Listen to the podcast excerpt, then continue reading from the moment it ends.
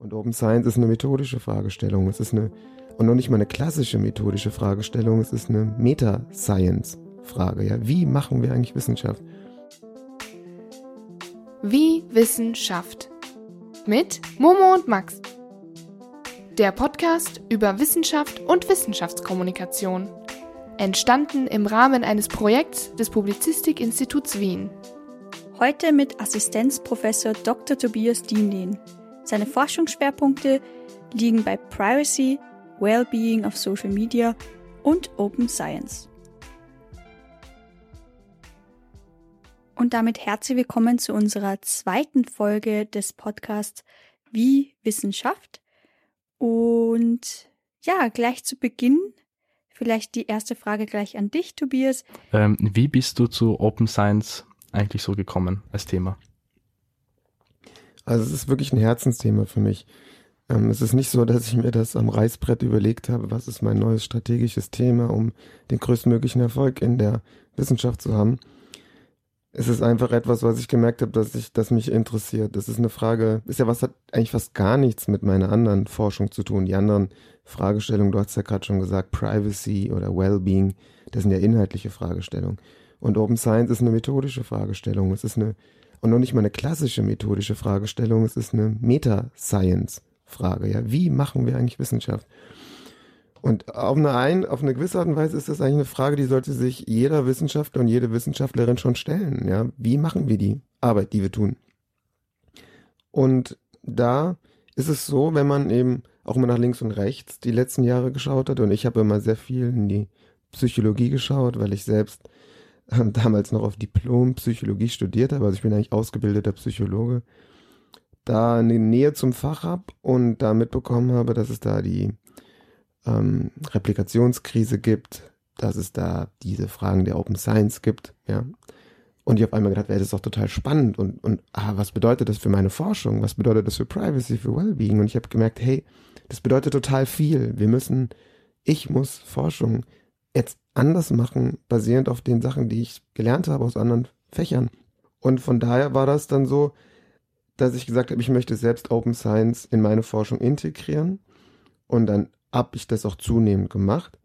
Und dann habe ich aber auch gemerkt, dass das komischerweise in der Kommunikationswissenschaft noch gar nicht so viele machen, dass das noch gar nicht wirklich ein Thema ist. Und dann habe ich mir irgendwann gedacht, hey, komm, das müssen wir jetzt auch, wir müssen da mehr im Fach drüber sprechen. Das ist zu wichtig, um darüber zu schweigen und dann, ja, hat so eins zum anderen geführt. Mhm, kurze Zwischenfrage. Ich meine, ich war ja in einem Seminar bei dir, aber was ist die Replikationskrise? Vielleicht für alle ZuhörerInnen. Ja, das habe ich mir fast gedacht, dass das bereits schon, äh, dass ich da zu ja. viel vorausgesetzt habe. Replikationskrise, was bedeutet das? Also äh, Replikation ist ein zentrales Prinzip der Wissenschaft. Das bedeutet, wenn Wissenschaftlerin A ein Experiment durchführt und eine allgemeine Aussage trifft, sollte es eigentlich so sein, dass Wissenschaftler B, sofern er alles genauso macht wie Wissenschaftlerin A, das gleiche Ergebnis kriegt. Und dann das sollte eigentlich so sein, ja. Dann ist es aber so, dann hat man sich gefragt, naja, wie, wie, wie groß ist denn eigentlich unsere Replikationsrate? Man hat nämlich äh, interessanterweise in den Sozialwissenschaften recht wenig Replikationen durchgeführt. Wir machen das in der Kommunikationswissenschaft immer noch fast gar nicht.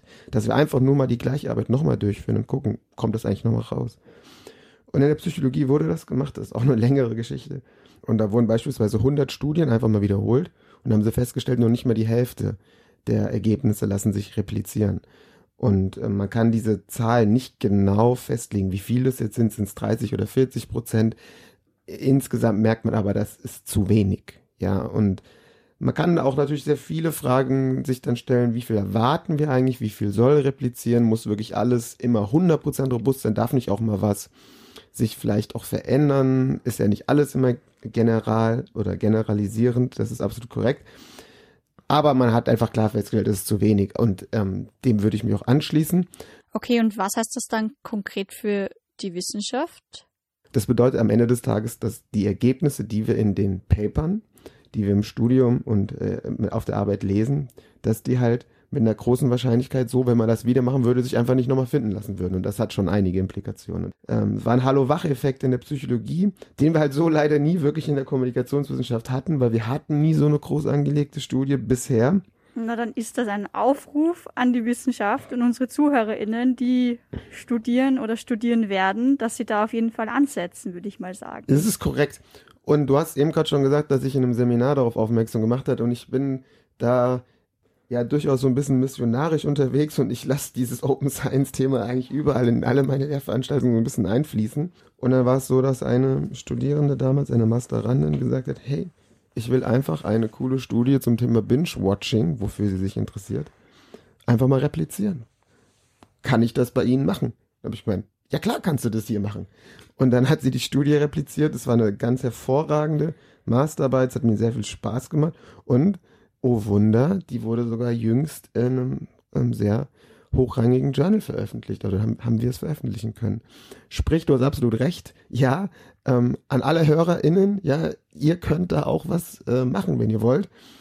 Gleichwohl würde ich noch ergänzen, das, was halt in der Psychologie war, diese riesen angelegte Studie mit den 100 Studien. Und da gab es wirklich noch weitere große Folgeprojekte. Das sind halt richtig große Forschungsprojekte. Und da äh, an so, solche Brocken. Hm, aber bei so großen Themen kann man sich ja im kleinen Rahmen wohl schwerer rantasten. Aber, ähm, aber das liegt bei uns im Fach wohl nicht am Können, oder? Sondern wohl eher am Wollen. Beziehungsweise inwiefern spielte dann auch Förderung beziehungsweise ja Kohle eine Rolle? Das ist natürlich auch, ja, man muss die Gelder irgendwo auch herbekommen und das haben wir bisher in der, in der Kommunikationswissenschaft noch nicht geschafft. Da kurz eingehakt, weil wir haben jetzt über halt deine Motivation geredet und warum du so zu Open Science gekommen bist. Wenn du Open Science in ein, zwei Sätzen schnell zusammenfassen könntest für alle Zuhörerinnen und Zuhörer, die da noch keine Ahnung haben, die sich nichts darunter vorstellen können. Es ist tatsächlich eigentlich eine ziemlich schwere Frage, weil es gibt sehr viele unterschiedliche Zugänge dazu. Es ist so, es gibt ähm, drei Bereiche der Open Science. Der erste Bereich ist, dass wir die Forschung an sich transparenter machen. Wie komme ich zu meinen Ergebnissen? Also es ist wie ein bisschen in der Mathe, Abi-Arbeit so. Man muss halt den Rechenweg auch schon zeigen, nicht nur das Ergebnis. Ja, da kann ja jeder hinzukommen, kann man ja einfach abschauen. Komischerweise ist es in den in unseren Journals ist es aber nicht so, ja, also in den Fachzeitschriften. Da reicht es aus, wenn man das Ergebnis schreibt und dann glauben wir einander schon, weil es haben ja tolle WissenschaftlerInnen gemacht. Ähm, nein, ich denke, man muss den Weg aufzeigen. Vielleicht noch nicht unbedingt in dem Artikel, aber man kann es ja heutzutage sehr einfach online irgendwo zusätzlich hochladen für die 1% Verrückten, die das interessiert, dass sie sich das einfach auch mal nachschauen können. Also die ganze Forschung, kann man jetzt ganz viel zu sagen. Also die, die Daten teilen, sofern es geht, um natürlich muss die Privatsphäre der Teilnehmenden natürlich schützen. Aber da kann man schon sehr, sehr viel teilen, da geht sehr viel. Und eben diesen ganzen Forschungsprozess transparenter machen. Da könnte ich auch noch viel dazu erzählen. Da kann man wirklich Stunden allein darüber sprechen, weil da gibt es sehr, sehr viele ähm, verschiedene Bereiche. Aber die Forschung an sich transparenter machen. Okay, und du hast zu Beginn gesagt, es gibt mehrere Punkte. Was ist da der zweite Punkt? Dann der zweite große Bereich ist den Zugang zu der Forschung transparenter machen. Ähm, es ist so, dass die meisten Fachartikel ähm, ja äh, hinter einer Paywall sind und extrem teuer sind. Die könnt ihr euch nicht einfach mal so durchlesen anschauen.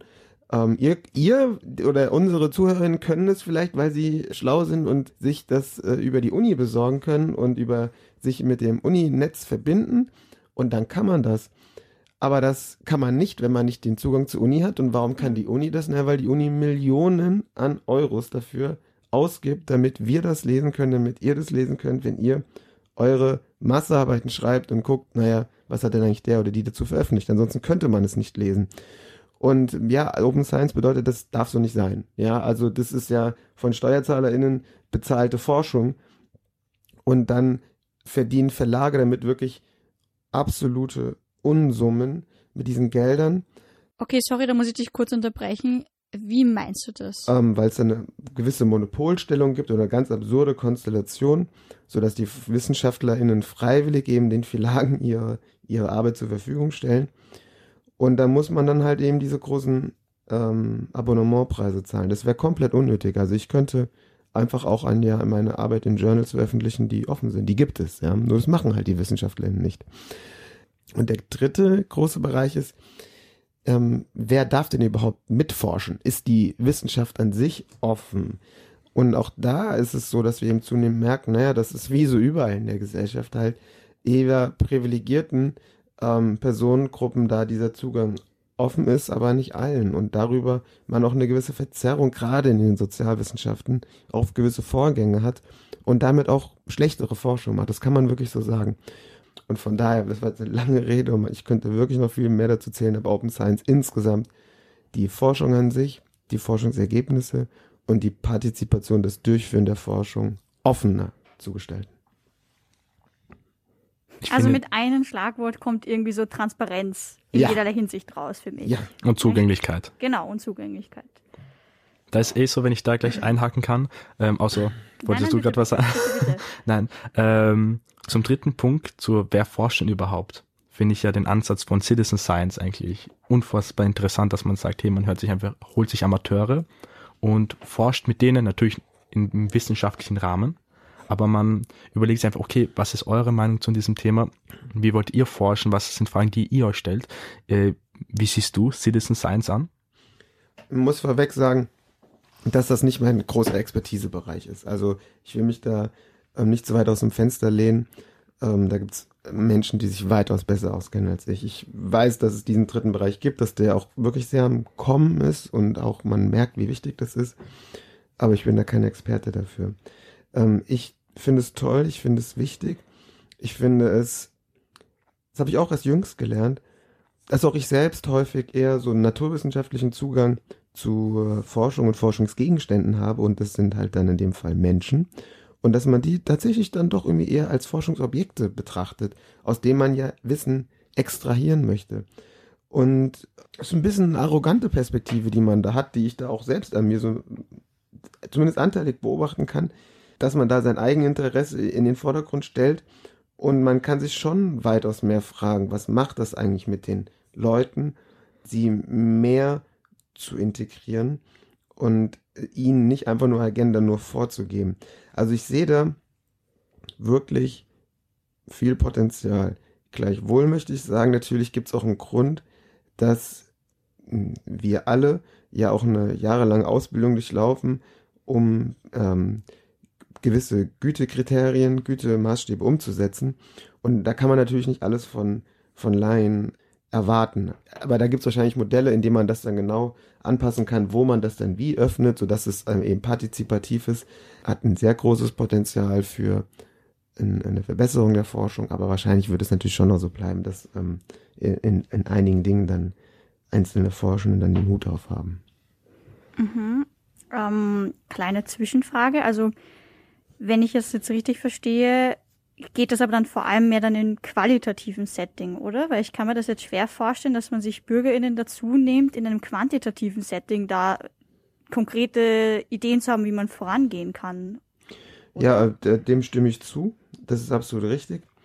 Und dieser partizipative Gedanke, der ist im Qualitativen ja auch wirklich ganz tief äh, eingeprägt. Und ähm, der, der oder die Forscherin geht ja auch da wirklich daran, die Fragestellung auch bisweilen sogar noch zu erarbeiten im Gespräch. Und das ist ja auch Sinn und Zweck der qualitativen Forschung, Dinge zu ähm, ins Licht zu stellen, auf die der Wissenschaftler, die Wissenschaftlerin gar nicht selbst gekommen wäre. Quantitativ gibt den Rahmen viel mehr vor. Aber ich sag mal so, es gibt sicherlich noch viele Bereiche, wo man das öffnen könnte. Beispielsweise allein im Kontext der ethischen Überprüfung der der Wissenschaft, da ist es, kann ich mir schon gut vorstellen, ähm, auch sinnvoll, mal einen Blick von außen zu haben. Du hast gesagt, du bringst das in jeder Lehrveranstaltung ein, die du quasi führst. Ähm, wie ist das so die Antwort von deinen Studierenden? Was kommt so zurück? Sind sie begeistert von dem? Sind sie da eher skeptisch? Ich kann nur sagen, dass ich eigentlich ja, viel positives Feedback bekomme, dass die Studierenden sich sehr freuen, auch mal ähm, einen Blick hinter die Kulissen zu bekommen. Und das ist schon so ein Stück weit das Debunking ist. Wie meinst du das jetzt konkret? Ja, also dass eben nicht alles so, so, so, so verlässlich ist, wie man sich das eigentlich wünschen würde oder wie es auch wirkt, wenn man einfach nur die Paper liest. Die sind ja alle perfekt geschrieben, die sind, also die meisten und ähm, mit sehr starken Aussagen. Und wenn man dann auf einmal hört, eine Replikationskrise, vielleicht stimmt es halt doch nicht oder zumindest eine gewisse kritische Blick da mitbringt, dann ist das schon interessant. Gleichwohl will ich auch sagen, ähm, man muss jetzt hier nicht alles komplett dekonstruieren, ja, also das, man muss schon die, das, das richtige Maß finden und ja, das ist mir schon auch sehr wichtig zu betonen, dass gerade die Tatsache, dass wir uns hier kritisch hinterfragen, dass das ähm, ein, ein Feature unseres Systems, um uns halt besser zu machen. Und äh, genau, aber das bedeutet keineswegs, die wissenschaftliche Methode oder unsere Ziele damit über Bord zu werfen. Nein, es ist ein sehr kritikwürdiges Vorgehen. Ich meine, am Ende sind da Menschen und in der Wissenschaft menschelt es, es muss einem klar sein, da darf man nicht naiv sein. Aber es ist wahrscheinlich immer, es ist de facto immer noch das beste Tool, was wir haben, um Erkenntnisse zu produzieren und weitaus besser als sämtliche Alternativen in Form von Verschwörungsmythologien, äh, äh, die dann vielleicht sich schön anfühlen, aber absoluter Schwachsinn sind. Von daher ist das schon auch wirklich wichtig, da nicht übers Ziel hinauszuschießen. Also ich kann da nur noch einwerfen, dass ich schockiert war. Also ich war total happy, eben das Paper zu lesen über Open Science. Aber ich war schockiert, weil irgendwie eben, man, man liest die Paper im Studium, man hat das Gefühl, das lernt man, ich nehme das für bare Münze und wird gar nicht so viel hinterfragt eigentlich. Oder Schon auch zum Teil, aber halt nicht so eigentlich vom methodischen her, sondern eher so, okay, da gibt's diesen Ansatz und diesen, so in etwa. Ja, und, und, und es ist tatsächlich leider sogar auch ein Stück weit schockierend. Also, ich habe ja vorhin gesagt, wir wollen den Forschungsprozess in dem, diese erste Säule der Open Science, den transparenter machen. Und ich kann jetzt ja mal nochmal an dieser Stelle kurz in die Tiefe gehen. Was kann man denn transparenter machen? Naja, ähm, wann, zu welchem Zeitpunkt der die WissenschaftlerInnen was geglaubt hat und wann die Daten erhoben wurden und wann die Rechnung durchgeführt wurde und wann das Paper geschrieben wurde. Denn es gibt es zwei Probleme. Es gibt das sogenannte HARKing. Ja, das ist ein Akronym, eine Abkürzung für Hypothesizing After Results are Known. Bedeutet auf gut Deutsch, dass ich die Hypothese über das, was ich erwarte an die Daten, erst dann formuliere, wenn ich sie analysiert habe. Also wenn ich weiß, was rauskommt. Und das natürlich dann eine self-fulfilling prophecy. Aber wenn ich weiß schon, was rauskommt und dann nachher sage so, ja, ich vermute, das wird gleich rauskommen, aber eigentlich weiß ich ja schon, was rauskommt, ist das halt ähm, Schwachsinn. Beziehungsweise ist einfach nicht ehrlich. Ja, es ist überhaupt gar kein Problem, keine Ahnung zu haben, was ich erwarte, mir einfach die Ergebnisse anzuschauen und zu sagen, okay, das haben wir jetzt gefunden. Da muss man es aber auch genauso schreiben. Nur das ist halt genau das, was du auch meintest, Momo. So steht es halt nicht in dem Paper. Im Paper mhm. steht, ja, wir schauen uns die ganze Wissenschaft an, wir sind alle super schlau und wir sagen, das wird passieren, also das ist die Hypothese. Und dann passiert natürlich auch genau das, weil wir sind ja sehr, sehr schlaue WissenschaftlerInnen. Und ähm, so ist es halt leider nicht, weil man kann eben nicht so, so genau die Dinge vorhersagen in allen Kontexten. Das ist leider Fakt. Das ist auch schockierend, aber es ist leider Fakt. Das ist ein gängiges und ich würde sogar sagen das übliche, aber das ist jetzt, also das ist natürlich schwer zu quantifizieren, weil die Leute geben das selten zu, aber ich habe es auf jeden Fall in meiner eigenen Forschungspraxis so gelebt, gesehen, dass man gesagt hat, nein, wir schreiben erst die Theorie, wenn wir die Daten haben. Warum ist das so? Ähm, wie kannst du dir das vielleicht erklären? Wie kannst du uns das erklären? Ja, ähm, WissenschaftlerInnen sind ja nicht böse Menschen. Es ist so, dass es einfach vielfältig eine Norm war und man auch gar nicht so genau weiß, naja, so schlimm wird es ja schon nicht sein. Replikationskrise hat gezeigt, es ist schon weitaus schlimmer. Und, ähm, und man hat es aber vor allem auch gemacht, weil man gedacht hat, ansonsten wird man ja nicht publiziert, weil ansonsten würden die Journals das nicht annehmen. Ja, mhm. also ich kann mich einfach an Podiumsdiskussionen erinnern, wo ProfessorInnen, Etablierte des Fachs gesagt haben, ja, nicht signifikante Ergebnisse, also eine Hypothese, die nicht bestätigt wird, will ich nicht sehen. Und in dem Moment, wo man das sagt, ist es schon keine ehrliche Forschung mehr, weil dann weiß ich, ich kann nur mein Paper veröffentlichen, wenn es signifikant wird und dann kann ich alles andere weglassen und damit haben wir eine Riesenverzerrung drin. Und ja, Momo, das ist schockierend. Max muss nachdenken, was er jetzt sagen will. nein, nein, ich, ich finde das nämlich interessant, weil ich hatte ähm, als Vorbereitung auf dieses ganze Gespräch, habe ich mir überlegt, inwiefern man Open Science auf Wissenschaftskommunikation ummünzen kann. Und der ganze Diskurs, der da nach den Forschungen folgt, nach den Ergebnissen, die man bekommt, halt stattfindet, dass der auch viel ehrlicher sein sollte und als wie es gerade ist, weil ich weiß nicht, deshalb, also, deshalb frage ich dich gerade direkt, ähm, findest du, dass dieser ganze wissenschaftliche Diskurs vielleicht auch gerade auch äh, auf sozialen Medien wie vor allem Twitter ein bisschen festgefahren ist? Also es ändert sich ja, wie du auch schon selbst gesagt hast. Also es wird zunehmend über die Forschung ähm, neben der Forschung berichtet. Also nicht immer nur in Form von Papern, sondern auch in Form von Diskussionen auf Twitter. Und ich glaube, das ist erstmal eine große Bereicherung, ähm, weil es ist ehrlicher. Und auch in Form von Blogs beispielsweise, dass wir jetzt Einblick in Dinge bekommen, die sonst eher halt bei Konferenzen abends bei drei Bier erzählt wurden, hinter vorgehaltener Hand, wenn man in den richtigen Circles war, so. Vieles von dem ist jetzt ja nicht neu, aber ich glaube, die, die Sichtbarkeit dessen hat sich wirklich stark erhöht. Ähm, du meintest, ob das festgefahren ist. Also ich meine, wir haben natürlich jetzt WissenschaftlerInnen, die selbst ihre Forschung vermarkten online. Und dann hat man natürlich auch wieder Prozesse, die problematisch sind. Und, das, und da muss ich mich selbstkritisch hinterfragen. Ich bin selbst sehr gerne auf Twitter, in, inwiefern man sich dort übermäßig selbst darstellt. Das ist, glaube ich, eine Balance, die man, die man auch einfach nur versuchen kann einzuhalten, die kann man jetzt nicht perfekt lösen, weil in dem Moment, wo ich natürlich sage, hey, guck mal, ich habe was Neues rausgefunden, ist es ganz stark auch Selbstdarstellung. Und da ist es so, dass man natürlich schon merkt, dass sich das so ein bisschen verselbstständigt, dass es jetzt auch erwartet wird, dass man eine, Medienpräsenz hat. Ähm, das ist schon schwierig.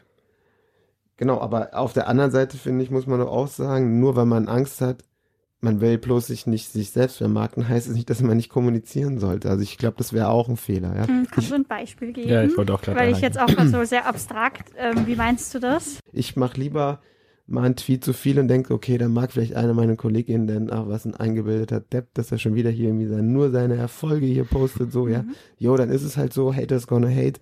Ähm, ich versuche es halt einfach authentisch zu machen und ähm, einfach auch diesen Einblick zu geben für den, den, den oder die, die es interessiert da würde ich jetzt eigentlich gerne noch einhaken, weil ich bin sowas von nicht die Twitter-Person, aber doch einigen Leuten folge ich, unter anderem dir. Äh, und sehe ja dann doch hin und wieder, was du so postest, also tweetest in dem Sinne. Aber eine Frage, die ich mir da irgendwie auch schon die ganze Zeit gestellt habe, ähm, auch so, dass irgendwie deine Forschung ja oft so Social Media auch ein bisschen kritisch beleuchtet, sage ich mal.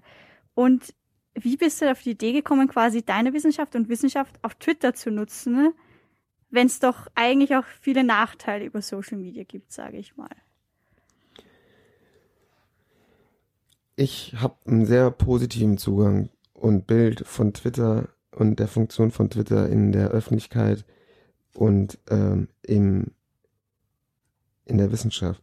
Ich selbst habe über Twitter indirekt, weil dort halt Forschung verlinkt wurde, so viel gelernt, wie ich es auf anderen Pfaden nicht getan habe. Ich habe immer meine Alerts gehabt, also meine Benachrichtigungen, wenn irgendein Journal mal wieder ein neues Paper rausgebracht hat. Aber das ist eine andere Dynamik, wie wenn jemand sagt, ey, boah, schaut euch mal dieses Paper an, mega cool, so voll die coole neue Analysetechnik. Oder schaut euch mal dieses Paper an. Ähm, ob das wohl repliziert, ja, zum Teil wird dann auch, auch mal kritischer gesprochen, weil es halt auch eher mehr so Marktplatz ist, ja. Ähm, und ich habe ich habe darüber wirklich sehr viel gelernt. Und soziale Medien haben ja eine Fülle an Uses and Gratifications, wie wir KommunikationswissenschaftlerInnen wissen. Und ich finde, die größte Use, der größte Use und die größte Gratifikation ist der Informationsaustausch und Erwerb. Die Informationen, die man hierüber bekommt, sind essentiell und die kann man bisweilen nicht über andere Kanäle bekommen. Und hm, Kannst du ein Beispiel geben? In unserem Paper, was, was ihr schon angesprochen habt, also es ist ähm, firmiert als äh, Agenda Paper, weil es heißt Agenda, an Agenda for Open Science and Communication. Also in dem Agenda Paper. Die Dinge, die wir da sagen, die sind zu 90 Prozent oder zu 80 Prozent nicht neu. Die sind zusammengetragen aus verschiedenen anderen Bereichen. Und ähm, es ist nur ein, an ein paar neue Gedanken oder beziehungsweise halt mit einem Spin oder einer Fokussierung auf die KW. Aber es ist gar nicht so neu und es sind einfach Dinge, die ich online gelernt habe und erfahren habe. Von daher sehe ich es nicht so negativ und ähm, von daher würde ich dir entgegensetzen, äh, dass das sich also nicht widerspricht, äh, sondern ähm, äh, gelebte Praxis ist. Ähm, wie meinst du das? Also viele der Open Science Praktiken. Da geht es nicht darum, schlechten Menschen irgendwie auf die oder schlechten Wissenschaftlern auf die Finger zu schauen und sagen, jetzt machen wir besser. Es geht auch primär darum, sich selbst zu helfen, weil wir Verzerrungen unserer Sichtweise haben, ähm, dass wir beispielsweise unsere eigenen Annahmen einfach gerne bestätigen wollen. Und ähm, das ist nicht immer zielführend für gute wissenschaftliche Forschung, weil man muss auch einfach merken, naja, das, was ich geglaubt habe, stimmt halt vielleicht einfach nicht und sich vor sich selbst schützen.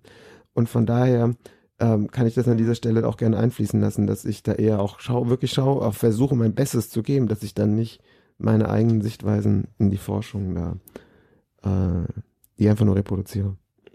Ich wollte hier nur ein bisschen challengen, weil irgendwie eben so das, was ich am Anfang, wieso ich auch nicht so dieser Twitter-Mensch bin, wobei ich irgendwie auch schon das Gefühl habe, man muss so seine Bubble finden, weil ich zuerst auch dachte, ich bin so gar nicht auf Social Media. Und ja, ich glaube, so durch die Pandemie spätestens habe ich dann doch so meine Ecken auch gefunden, eben bei gewissen Bubbles auf Instagram etc. Aber eben, weil da so viel irgendwie so auch Hass und irgendwie nur herumdiskutieren, aber nicht im Sinne von konstruktiv, sondern irgendwie nur so, der hat das gesagt, das ist für mich irgendwie so mit Twitter verbunden. Deswegen so auch bisschen die Frage. Also halt eher so, ja, jetzt eigentlich sehr unwissenschaftlich meine eigenen ähm, Erfahrungen hier mal reinzubringen und ihm zu fragen, wie das bei euch Aber so darf ich dich denn mal fragen, als Rezipientin, wie empfindest du denn meine Twitter-Kommunikation? Wie ist, wie ist es denn für dich jetzt auch als Studentin? Ähm, äh, das mitzubekommen? Also ich fand es zuerst super cool, weil du es ja auch in, im, im Seminar gesagt hast, hey, ich bin auf Twitter, folgt mal, weil es ja schon so ist, dass viele Studis einfach so mal Leute stalken, sage ich mal, und dann auf Interesse irgendwie drauf landen. Aber das war auch irgendwie so offen kommuniziert mit, ich mache das hier, schaut es mal an. Und ich bin auch auf einige interessante äh, Themen gestoßen. Wobei, wie gesagt, ich bin nicht so oft auf Twitter, das heißt, deswegen kriege ich leider nicht so viel und so oft mit. Äh, aber von einigen, die im Seminar waren, habe ich schon mitbekommen, dass sie waren so, hey, das ist richtig cool, was du machst. So Schleimerei kann ich jetzt nur sagen. Es war auch nicht als, also, es war nicht als Fishing for. Compliments gemeint, sondern ja, aber für mich kommt's an. Also ja. ich habe das Gefühl, ich nehme dadurch was mit. Deswegen bin ich auch so, warum ich auch über wieder doch ein bisschen geschaut habe auf Twitter. Ob es nicht doch irgendwie ein Space für mich gibt, der mich bereichert und nicht, wo ich das Gefühl habe, okay, ich sehe nur Negatives, sage ich mal. Ich versuche sehr, also wenn ihr jetzt einfach meinen eigenen Mediengebrauch, wenn ihr, wenn euch das interessiert, ich versuche auch tatsächlich das nicht als Arbeit zu sehen, ähm, sondern ich bin auch mal tagelang nicht auf Science Twitter, weil ich einfach keine Lust habe. Also ich habe mehrere Twitter-Profile. Ähm, das eine ist halt meine öffentliche Kommunikation als Tobias Dienlin. Und dann habe ich noch einen privaten Twitter-Account, da geht's nur um Fußball und Dortmund. Mhm. Ja, und da habe ich halt, da, da verbringe ich, glaube ich, mehr Zeit. Aber da lese ich halt irgendwelche Taktikanalysen. Und ähm, ja, aber oder auch sehr viel über ähm, gerade das aktuelle politische Weltgeschehen. Ähm, von daher, ja. da ist nicht, also das ist mir schon wichtig, diese intrinsische Motivation mir zu behalten und nicht einfach das nicht so als Arbeit zu wahrzunehmen. Mhm. Das finde ich so lustig, weil ich verwende Twitter genauso. Ich habe aber nur ein Profil und habe mir mehrere Listen erstellt. Ich habe eine, eine Wissenschaftsliste mit meinen ganzen Akteuren, denen ich halt folge, die ich interessant finde. Dann habe ich meine Fußballliste, wo ich auch meine mhm. ganzen Taktiken anschaue. Aber glaubst du jetzt doch, dass jetzt Social Media der ganzen Open Science Bewegung hilft? Ja. Weil es halt viel mehr zu, dis, zum Diskurs kommt, dass Leute reden, die sonst nie miteinander reden würden, weil du theoretisch mit Leuten von überall aus der Welt 100 Prozent. 100 Prozent. Und das ist spannend. Ich habe äh, einen, einen werten Kollegen, den ich sehr schätze, das ist der Michael Scharko, jetzt ähm, Prof in Mainz der halt ganz häufig sagt, wenn irgendjemand aus der Open Science Community was veröffentlicht, dann sagt sie, naja, die reproduzieren ja immer nur Mehl und Cohen, das sind jetzt zwei Wissenschaftler aus, aus den 80er, 70er, 60er, 90er Jahren im Sinne von, das gab's ja alles schon und da hat er auch recht. Also ganz viele der Argumente sind überhaupt nicht neu. Nur die haben endlich mal eine, äh, ein Auditorium, die haben endlich mal eine Zuhörerschaft. Die, die werden jetzt endlich mal in der Breite des Faches, zumindest meine Wahrnehmung, rezipiert. Und das ist spannend dieses deliberative Potenzial von sozialen Medien sich zu betrachten. Und das gibt es einfach nicht in allen Bereichen, aber in manchen sehr wohl.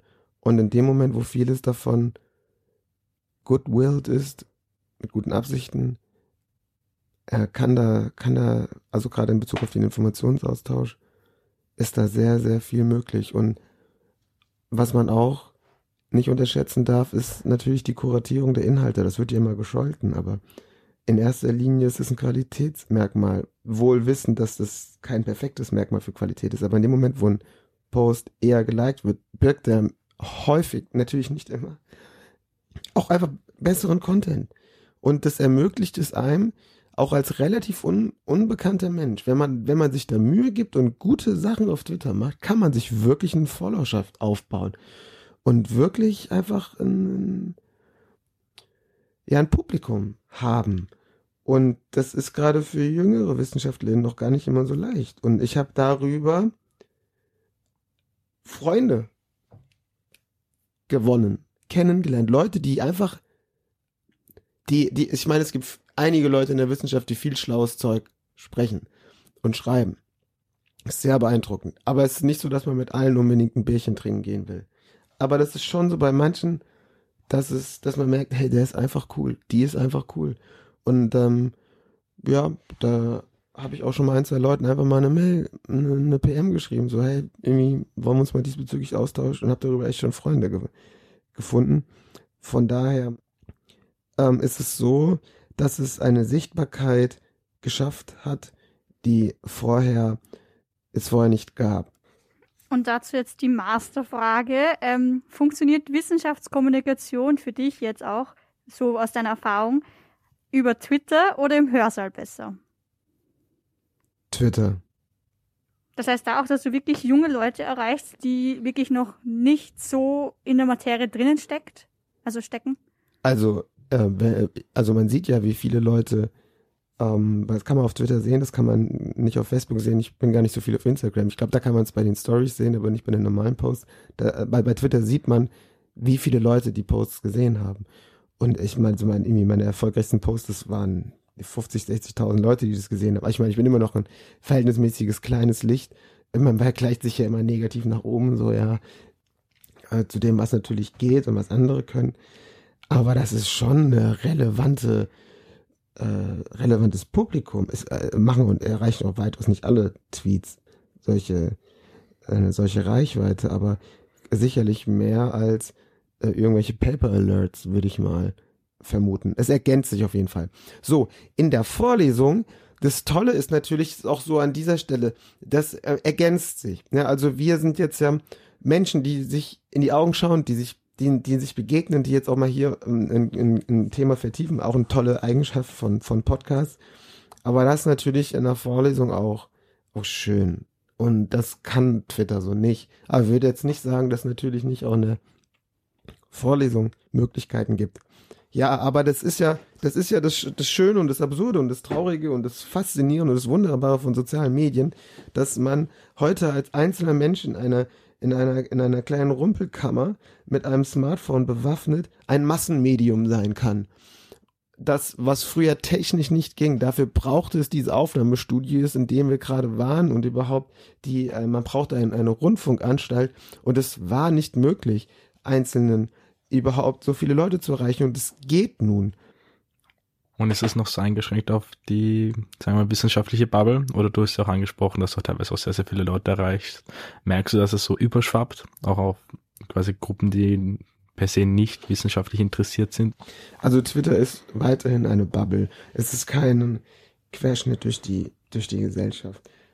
Aber es gibt de facto die interessierte Öffentlichkeit und es gibt zunehmend einfach normale BürgerInnen, die auf Twitter auch unterwegs sind. Und ich weiß schon äh, in meiner Kommunikation, dass es halt darauf ankommt, wen will ich erreichen. Und die Tweets in der Regel, die wirklich in Anführungszeichen viral werden, das sind eigentlich diejenigen, die an die, an die Allgemeinheit gerichtet sind. Aber die sind dann natürlich aus wissenschaftlicher Perspektive häufig banal. Hm, kannst du ein Beispiel geben? Ja, ich wollte auch gerade Weil ich jetzt auch so sehr abstrakt, ähm, wie meinst du das? Ähm, das war spannend. Ich hatte einmal eine Woche lang einen, einen, ähm, einen Account übernommen, Real Scientist, und da erzählen WissenschaftlerInnen eine Woche lang über, ihr, über ihren Alltag. Alles Mögliche. Alles. Man kann, man kann machen, was man will. Ja, aber es geht einfach darum, quasi so eine, eine Woche lang einen Einblick zu bekommen in die Arbeit. Und dann, sobald man fertig ist, geht der Account an jemand anderen. Also der wird immer weitergegeben. Und dann wusste ich quasi, okay, jetzt mache ich wirklich mal Science Communication und habe einfach mal auch so einfache Dinge so ähm, rausgehauen, die ich sonst nicht raushauen würde. Und ich habe auch einfach weniger gefiltert. Also ich habe weitaus mehr einfach produziert. Und da, da wurden die ersten für mich wirklich so, habe ich gemerkt, okay, das, damit kann man wirklich die Allgemeinheit erreichen. Jetzt ist es so. Hm, Kannst du ein Beispiel geben? Ja, ich wollte auch gerade Weil ich jetzt auch mal so sehr abstrakt, ähm, wie meinst du das? Ja, sind Smartphones gefährlich oder nicht? Und dann habe ich äh, mein, mein, mein Lieblingsantagonist hier ist Manfred Spitzer und ähm, seine überspitzten Formulierungen, dass Smartphones Menschen komplett dumm machen würden. Ähm, und ja, quasi der Untergang der westlichen Gesellschaft ist so, wie, wie sie kennen. Und ich dann mal gesagt habe, ja, das ist halt einfach alles Schwachsinn, was der Mann sagt. Also es lässt sich zumindest nicht wissenschaftlich empirisch ähm, in der Gesamtschau der Ergebnisse unterstützen. Das ist eine absolute Randposition. Und also ist meine Sichtweise als wirklich nicht seriös einschätze. Und da kann ich da halt einfach mal, habe ich dann da mal so äh, ein, zwei Threads dazu gemacht. Also ja, und dann halt da so ein paar lustige GIFs dazu machen, ein paar Bilder, ähm, die einfach ein bisschen lustig sind. Was mache ich auch bei meiner, auch nur für die WissenschaftlerInnen gerichtete Kommunikation. Ja, aber das ist schon ein bisschen was anderes. Also das war halt was sehr lebensnah. Das ist ja das Schöne an meiner Forschung, dass die, äh, dass ich damit jedem auf der Straße sprechen kann. So, ja, wenn ich äh, versuche zu untersuchen, was Social Media mit Menschen macht, ob das gut tut oder nicht, weil hat jeder eine Meinung zu. Okay, und ähm, gibt es da, beziehungsweise welchen Unterschied gibt es da für dich, wenn du dich an ein wissenschaftliches Publikum richtest? Wenn ich für die Wissenschaft kommuniziere, versuche ich jetzt schon irgendwie so einen Mehrwert zur Verfügung zu stellen. Also häufig ist es, ich bin ein sehr, wir hatten es vorhin schon von meiner quantitativen Ausrichtung, wenn ich irgendwie eine coole neue Analyse von der gelernt habe, die dann zum Mal angewandt habe und natürlich dann auch mit einem gewissen Stolz dann noch sage, hey, guck mal, ich habe das hier angewandt, ist irgendwie voll cool, das und das kommt dabei raus, so könnte man das machen, hier ist der Code, dann denke ich halt schon, dass es eben für andere interessant ist, dass sie sagen, hey, das kann ich auch machen, das will ich auch machen. Und das wird dann natürlich, das ist dann halt für die, für die Wissenschaftscommunity. Ich meine, wie ich jetzt zu dem Schluss gekommen bin, rein statistisch, methodisch, warum ich glaube, dass, dass meine Analysen nicht das zeigen, was Spitzer zeigt, ist den meisten dann doch egal. Ähm, aber genau, das sind dann die zwei Audiences. Was sind deine Lieblingswissenschaftsaccounts auf Twitter? Oh, ich bin ein riesen Fanboy.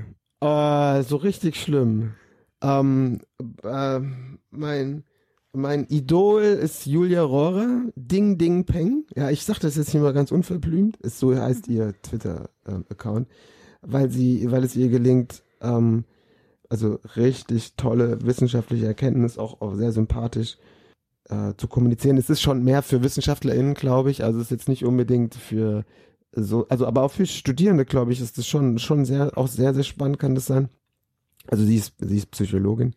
Aber es ist einfach äh, saugute Forschung, die ich so häufig bei uns nicht sehe und die sie dann da so darlegt. Dann sehr schön ähm, ist Daniel Larkins, also er ist auch ein sehr hübscher Mann, darum soll es aber nicht gehen, ähm, der einfach sehr, sehr viel, ich glaube mit, mit, mittlerweile ein bisschen weniger über Twitter kommuniziert und einfach sehr viel Einblick in die Forschung gibt. Ja, also die fallen mir da ein darüber hinaus natürlich allgemein die, die Wissenschaftskommunikation von Mighty in Guayen ist einfach überragend. Also kann man einfach nur den Hut ziehen und sich im Staub suhlen und einfach nur ganz großen Respekt davor haben, was diese Frau bewegt. Extrem beeindruckend. Und da gibt's auch wirklich erfreulicherweise auch zunehmend mehr Leute, die das machen. Und du hast vorhin die Frage gestellt, an welche Audience es mich richte und was ich mache. Und das ist natürlich jetzt schon Twitter schon, schon eher primär für die Wissenschaftsaudience. Aber ich denke mir so, naja, eigentlich müsste ich ja eher einen Instagram-Account aufmachen und da wirklich diese ganzen eher wirklich einfachen Dinge auch so über Medienkompetenz, ja, Umgang mit Medien, Reflexion über Medien, besseren Medienumgang potenziell. Eigentlich müsste ich das machen, ja. Also ich glaube, ich glaube, grundsätzlich traue ich mir das zu, dass ich das eigentlich könnte, ja, darüber eben authentisch zu sprechen und eben nicht wie andere in der Wissenschaft, die man nicht so gut versteht, zumindest hoffe ich das, dass man, auch wenn ich heute vielleicht etwas heiser bin als sonst, nach den drei Vorlesungen oder Seminaren, dass, dass es eigentlich schon auch mit den Themen gelingt, dass Leute, ganz normale Menschen einfach sich das auch anhören können. Aber, und das ist natürlich der Punkt, das braucht halt Zeit. Ja, voll. Also Zeit hätten wir, glaube ich, alle gerne ein bisschen mehr.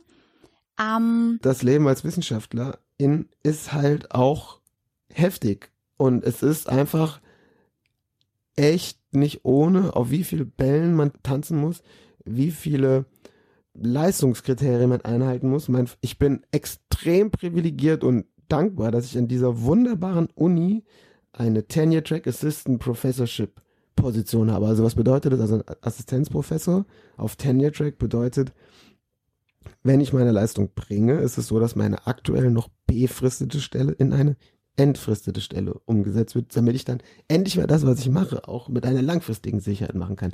Aber allein die Tatsache, dass ich weiß, wenn ich meine Leistung bringe, bekomme ich das, ist ein Privileg, was nur den allerwenigsten zuteil wird, weil sie eben auf befristeten Verträgen sitzen. Und von daher bin ich da sehr dankbar, aber es ist eigentlich, kann man immer noch sagen, naja, okay, also äh, ich hoffe, dass es nicht arrogant rüberkommt, aber ich weiß, dass ich mit meiner Arbeit halbwegs erfolgreich bin, dass ich in den erfolgreichen Journals unseres Fachs publiziere, dass ich also wirklich ein substanzieller Bestandteil unseres Fachs bin. Und dass meine Arbeit nicht einfach nur irgend so Nachwuchspillepalle ist. Ja, das ist schon einfach, das ist Top-Forschung. Und das kann ich mit Fug und Recht auch, glaube ich, sagen. Man kann, ich kann auch, man kann auch viel kritisieren, aber das kann ich sagen. Und trotzdem bin ich immer noch Nachwuchs. Ja, also ich bin immer noch als Nachwuchs gesehen und ähm, man, man hält mir immer noch die Karotte so vor die Nase, so damit ich auch ja leiste, um dann halt irgendwann zu sagen, jetzt bist du aber wirklich Teil des Clubs so. Ähm, das ist jetzt vielleicht so, äh, war jetzt, mhm. inwiefern das jetzt zynisch war oder nicht. Ich finde es auch legitim, Menschen Anreize zu geben und nicht zu früh nur alles auf die intrinsische Motivation zu setzen. Es gibt schon Gründe, warum manche so Sachen so sind, wie sie sind. Aber es gibt, glaube ich, weitaus mehr Kritikpunkte. Und ich sage das aus einer absolut privilegierten Situation. Und ich frage mich manchmal, wie es einer Kollegin gibt, die eben vielleicht schon etwas früher an Kinderplanung denkt und andere Dinge auch äh, umsetzen muss oder Partnersuche, Partnerfindung. In dem Moment, wo man weiß, dass man aber in den nächsten zehn Jahren aber noch dreimal den Standort wechseln muss, ist das natürlich nicht zuträglich. Und da denke ich, ist es nicht gerade familienfreundlich und bisweilen auch manchmal nicht so menschenfreundlich. Von daher, ja, bin ich jetzt auch von meinem Instagram, warum ich den Instagram-Account nicht mache, jetzt noch so, so eine kleinen äh, zum kleinen Rant auf das Wissenschaftssystem abgedriftet. Mhm. Ähm, ja, aber das Aber jetzt haben wir alle die Erklärung, warum es noch keinen Tobias Dili Instagram-Account gibt. Ja, werde ich das jetzt, jetzt ist es endlich raus. Ja. Morgen in der Kronenzeitung steht's. Aber du sprichst ein interessantes äh, Thema an, weil ich habe mir das auch aufgeschrieben und wollte es eigentlich vorher ansprechen und habe es nicht getan. Ähm, Open Science, dass man halt auch Forschungen immer wieder wiederholt. Das ist ja auch, oder auch einfach nur zugänglich macht für alle. Ist das überhaupt ressourcentechnisch, finanziell möglich, wie es gerade ist, das wissenschaftliche System, in dem geforscht wird? Das geht ja eigentlich gar nicht. Geht ja gar nicht, ich habe keine Ahnung. Ja, es ist so eine Vermutung, dass es Ich weiß es nicht, ich weiß es nicht. Es ist eine gute Frage. Ähm, ist Open Science Forschung teurer als nicht Open Science Forschung? Okay, vielleicht anders gefragt wie kann ich ein Paper überhaupt als Open Science, sage ich mal, freischalten, wenn man das so sagen kann? Also es ist schon so, wenn ich, ähm, wenn ich ein Paper in einem Journal veröffentliche, kann ich es als Open Access zugänglich schalten. Ich kann das machen, wenn ich dafür zahle. Und das sind mehrere tausend Euro, die das kostet. Und dann ist es beispielsweise so, dass die holländischen Universitäten da so einen Deal haben, dass sie das machen können. Die, denen wird das bezahlt. Und dadurch haben sie natürlich auch weitaus mehr Sichtbarkeit. Und ähm, naja, aber dass es die holländischen Universitäten können und jetzt nicht äh, irgendeine in äh, Subsahara, ähm, ist natürlich auch wieder ein Ausdruck davon, dass wir hier einfach in einer privilegierten westlich-europäischen Gesellschaft leben. Und das ist schon richtig. Also dieses, die, diese Form des Open, der Open Science und des Open Access dafür zu bezahlen, dass es offen wird, äh, ist karrieredienlich und es ist sehr teuer und es ist ein Ausdruck von von Privilegien. Und das muss sich ändern. Also was das betrifft, ist ganz berechtigter Kritikpunkt. Das, das darf nicht das Zukunftsmodell sein. Das Zukunftsmodell müssen sogenannte Diamond Golden Open Access Modelle sein, bedeutet. Und das wäre komplett möglich, was ich jetzt skizziere, dass einfach die Fachgesellschaften selbst ihre Journals rausgeben würden und dass man die dann, das kostet natürlich Geld, aber wir bezahlen ja auch an die Fachgesellschaften Geld in Form von Mitgliedsbeiträgen und heutzutage, und das ist, muss man auch fairerweise sagen, es hat sich auch geändert. Also früher brauchte man ja Druckerpressen und Distributionssysteme, um halt das Wort unter die Menschen zu bringen. Und es ist okay, dass man dieses Expertise outgesourced hat. Aber heutzutage ist es nicht mehr so. Es ist einfach primär digital. Das Aufrechterhalten eines Journals kostet ein paar tausend Euro im Monat. Es kostet nicht nichts, ja, aber es kostet auch nicht extrem viel. Und das könnte man schon selbst finanzieren. Und diese Forschung dann kostenlos allen zur Verfügung zu stellen, das ist das, was man machen müsste. Es wäre günstiger. Aber es geschieht aktuell noch nicht. Äh, weil ich denke mir jetzt auch, wenn wir jetzt über Open Science und so weiter reden, ich meine, es ist ja auch bei diversen Computerprogrammen möglich, dass es einfach einen ähm, Zugang gibt, der eben Open Source ist, wo wo man ja sieht, es, es muss halt vor allem der Wille da sein, weil ich meine, allein wenn ich jetzt an Radio denke, ich schneide mit einer Free Software oder wenn ich an das Seminar zurückdenke mit R Studio, so ja, ja, also um nochmal auf das einzugehen, was du gesagt hast. Also man muss überhaupt nicht kapitalismusfeindlich sein. Es ist vollkommen legitim, dass Menschen Produkte generieren, damit ähm, Werte schaffen und die verkaufen. Habe ich 0,0 ein Problem damit und bin ich überhaupt nicht kritisch eingestellt. Ich finde das sehr gut. Aber es ist die Frage, wer macht was in welchem Kontext. Und ich glaube, es ist absolut legitim, wenn ein Softwarehersteller in ein Produkt investiert und dieses am Ende für Geld zur Verfügung stellt, wenn es einen Mehrwert hat. Es ist etwas anderes, wenn das aus einem Unternehmen kommt, was von der Gesellschaft bezahlt wird, weil die Gesellschaft sagt, hey, wir brauchen euch, um uns beispielsweise dabei zu helfen, mit diesem blöden Covid-Virus umzugehen, wie wir das irgendwie vielleicht besser eindämmen können und wie wir uns davor irgendwie schützen können. Weil wir haben ein gesellschaftliches und Forschung geschieht im Auftrag der Gesellschaft. Und von daher muss man hier schon noch schauen, dass es dann, dass man da diesen Profitinteressen einfach ein, ja einen gewissen Einhalt gebietet oder dass man das System so aufstellt, dass es nicht von Dritten dann unterwandert werden kann und dann doch wieder Geld gemacht werden kann, obwohl das eigentlich gar nicht nötig wäre, wie schon eben gerade von mir skizziert. Und von daher, ich finde es toll, wenn wir sagen, nee, lass uns doch eine Professur dafür haben, dass jemand eine Software entwickelt. Ja, es gibt das R-Package Lavan, das wird von Yves Roussel aus Belgien entwickelt. Das ist ein fundamentaler Gamechanger gewesen. Das ist eines der wichtigsten Packages zum Analysieren von Strukturgleichungsmodellierungen. Und er stellt das kostenlos zur Verfügung, weil er das halt einfach alles in seinem Brain versteht und umsetzt. Das nutze ich. Äh, das nutzen meine KollegInnen. Das ist extrem wichtig. Das ist eine richtige Erleichterung und Verbesserung unserer Forschung, weil die Alternative M Plus kostet mehrere tausend Euro und das will ich nicht, ja. Und er macht das kostenlos. Und er sagt, dass er bei seinem Dekan äh, wenn er mit ihm, wenn er evaluiert wird, sagt der Dekan, hey, du musst mal mehr forschen. Du forschst ja hier nichts.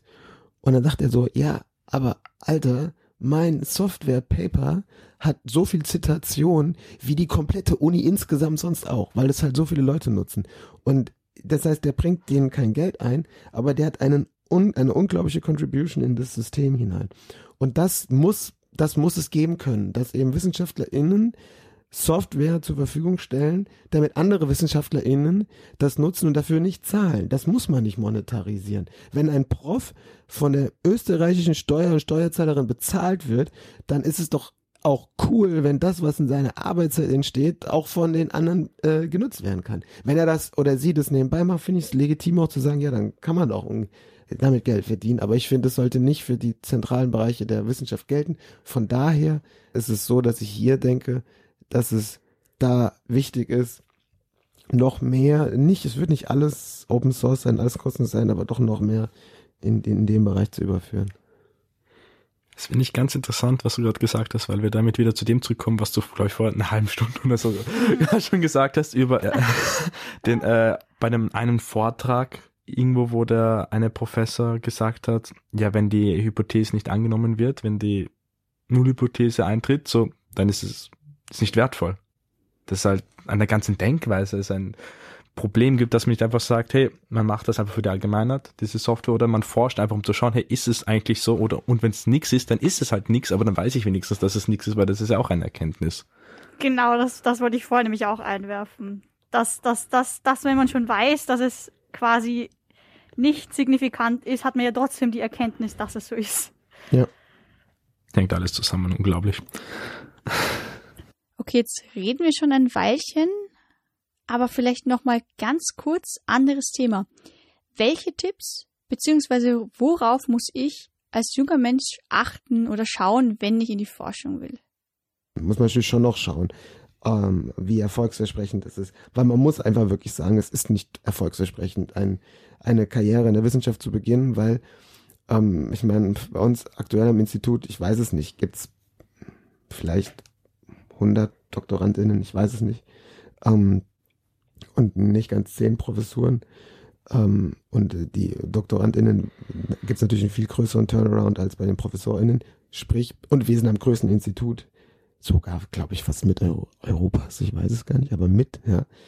Ähm, und es gibt einfach nicht so viele Stellen. Und wenn man langfristig in der Forschung bleiben will, muss man leider, leider, leider auf eine Professur kommen. Es, es gibt einfach nicht nur die Stelle als normaler, einfacher Wissenschaftler, so gut wie gar nicht gibt es, also es gibt sie in Ausnahmen, aber so gut wie gar nicht. Es gibt sie auf jeden Fall zu wenig, um zu glauben, ich werde einfach nur Wissenschaftler, sondern man muss sich fragen, will ich Prof werden? Und da gibt es eine limitierte Anzahl an Stellen. Und da muss man sich schon dann, glaube ich, ähm, irgendwann, wenn man sagt, ich will in die Wissenschaft gehen, auch die Frage stellen, okay, wie stehen meine Chancen?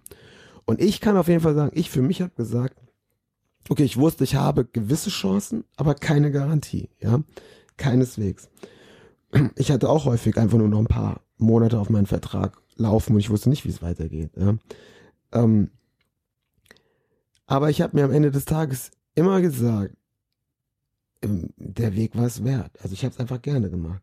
Und wenn man, wenn einem das keinen Spaß macht, wenn man merkt, das liegt an mich, dann würde ich auch sagen, dann mach's auch einfach nicht, ja. Weil für das Geld muss es nicht, ich meine, ist nicht so, dass wenn man dann am Ende mal Profit, da verdient man schon okay. Aber es ist natürlich nicht so, wie wenn man in einer vergleichbaren Stellung in der, in der Wirtschaft wäre, das nicht. Ähm, also man sollte es schon eben aus einer sehr, wie ich finde, einer sehr starken intrinsischen Motivation machen und dann kann dieser Job wunderbar sein. Wundervoll. Ich liebe meinen Job. Es macht so viel Spaß. Ich finde es ein Riesenprivileg, von den SteuerzahlerInnen dafür bezahlt zu werden, dass ich lese, dass ich mich mit spannenden Dingen auseinandersetzen darf, dass ich mit schlauen Menschen umgehen darf, mit euch, ja, das macht doch Spaß, ja.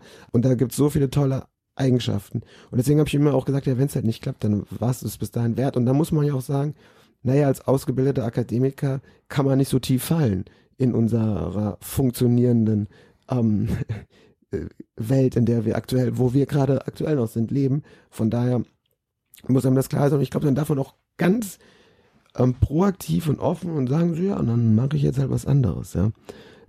Ähm, hättest du Zeit, Geld, Ressourcen, eine Forschungsfrage zu erforschen, egal was es ist, im Moment, was würde dich am meisten interessieren?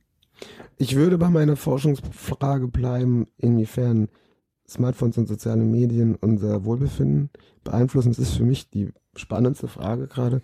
Aber ich würde, ich würde das Geld, was du mir gibst, danke dafür, ähm, in eine gewisse Methode investieren. Und zwar, und ich habe auch schon versucht, da um Drittmittel zu werben, aber ich konnte bisher niemanden überzeugen. Also falls da jemand mit mehreren Millionen in der Tasche zuhört äh, und sagt, die möchte er mir geben, bitte, ja, hilf mir auch für meinen Tenja.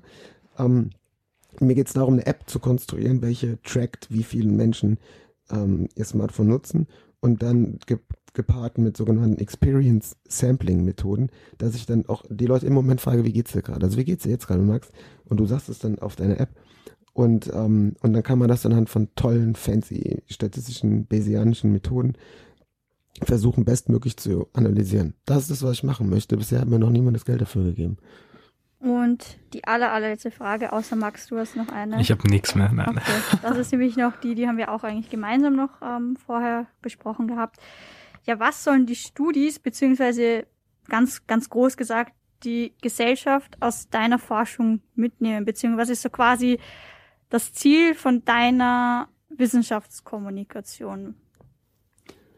In Bezug auf Privacy ist es so, dass ähm, viele meiner, ich in vielen meiner Forschungsarbeiten finde, dass Menschen, was ihre Kommunikationsverhalten auf sozialen Medien betrifft, durchaus anteilig rational vorgehen. Also dass es einfach gute Gründe gibt, warum Menschen auch bisweilen private Dinge teilen, dass das nicht paradox ist, wie wir uns verhalten. Ähm, und man auch einfach, ja, da nicht Menschen sagen darf, nee, wie ihr euch, warum ihr alle diese ganzen privaten Dinge auf, auf sozialen Medien teilt, das ergibt alles keinen Sinn. Ich glaube, das ist keine gute Perspektive, aber man darf das auch kritisch hinterfragen. Ja, also ich bin schon dafür, das kritisch zu hinterfragen und nicht alles zu teilen, keineswegs. Aber Menschen sind da schlauer als man bisweilen denkt. Und das zweite ist in Bezug auf ähm, Mediennutzung und Wohlbefinden, und das man, das ist wirklich sehr sicher sagen kann, dass im Schnitt, und das ist auch eine wichtige Aussage, im Schnitt soziale Medien nicht besonders schädlich sind für Menschen. Das, das kann man sagen. Mit dem Wissen, dass aber natürlich so ist, es ist in, auch gerade bei jüngeren Menschen, es scheint auch tatsächlich eher bei weiblichen als bei männlichen Nutzern, da aber auch wirklich Menschen gibt, die und auch leiden und Probleme haben und denen man auch helfen muss. Ja, also das, genau, das ist wichtig, mir auch zu betonen. Gut, und als letztes, was Open Science betrifft, ja, wir brauchen mehr davon. Ist einfach cool. Das sind voll coole Schlussworte. Auch gerade sagen, so das passt perfekt als letztes. ja. Danke dir. Ich danke euch, hat mir sehr viel Freude bereitet. Danke für deine Zeit und diese interessanten Ansätze, Aspekte, die wir an die jungen Leute da draußen tragen dürfen. Es war eine schöne Zeit. Bernd das Brot kommt, sagt uns gute Nacht. Bis zum nächsten Mal. Baba. Ciao.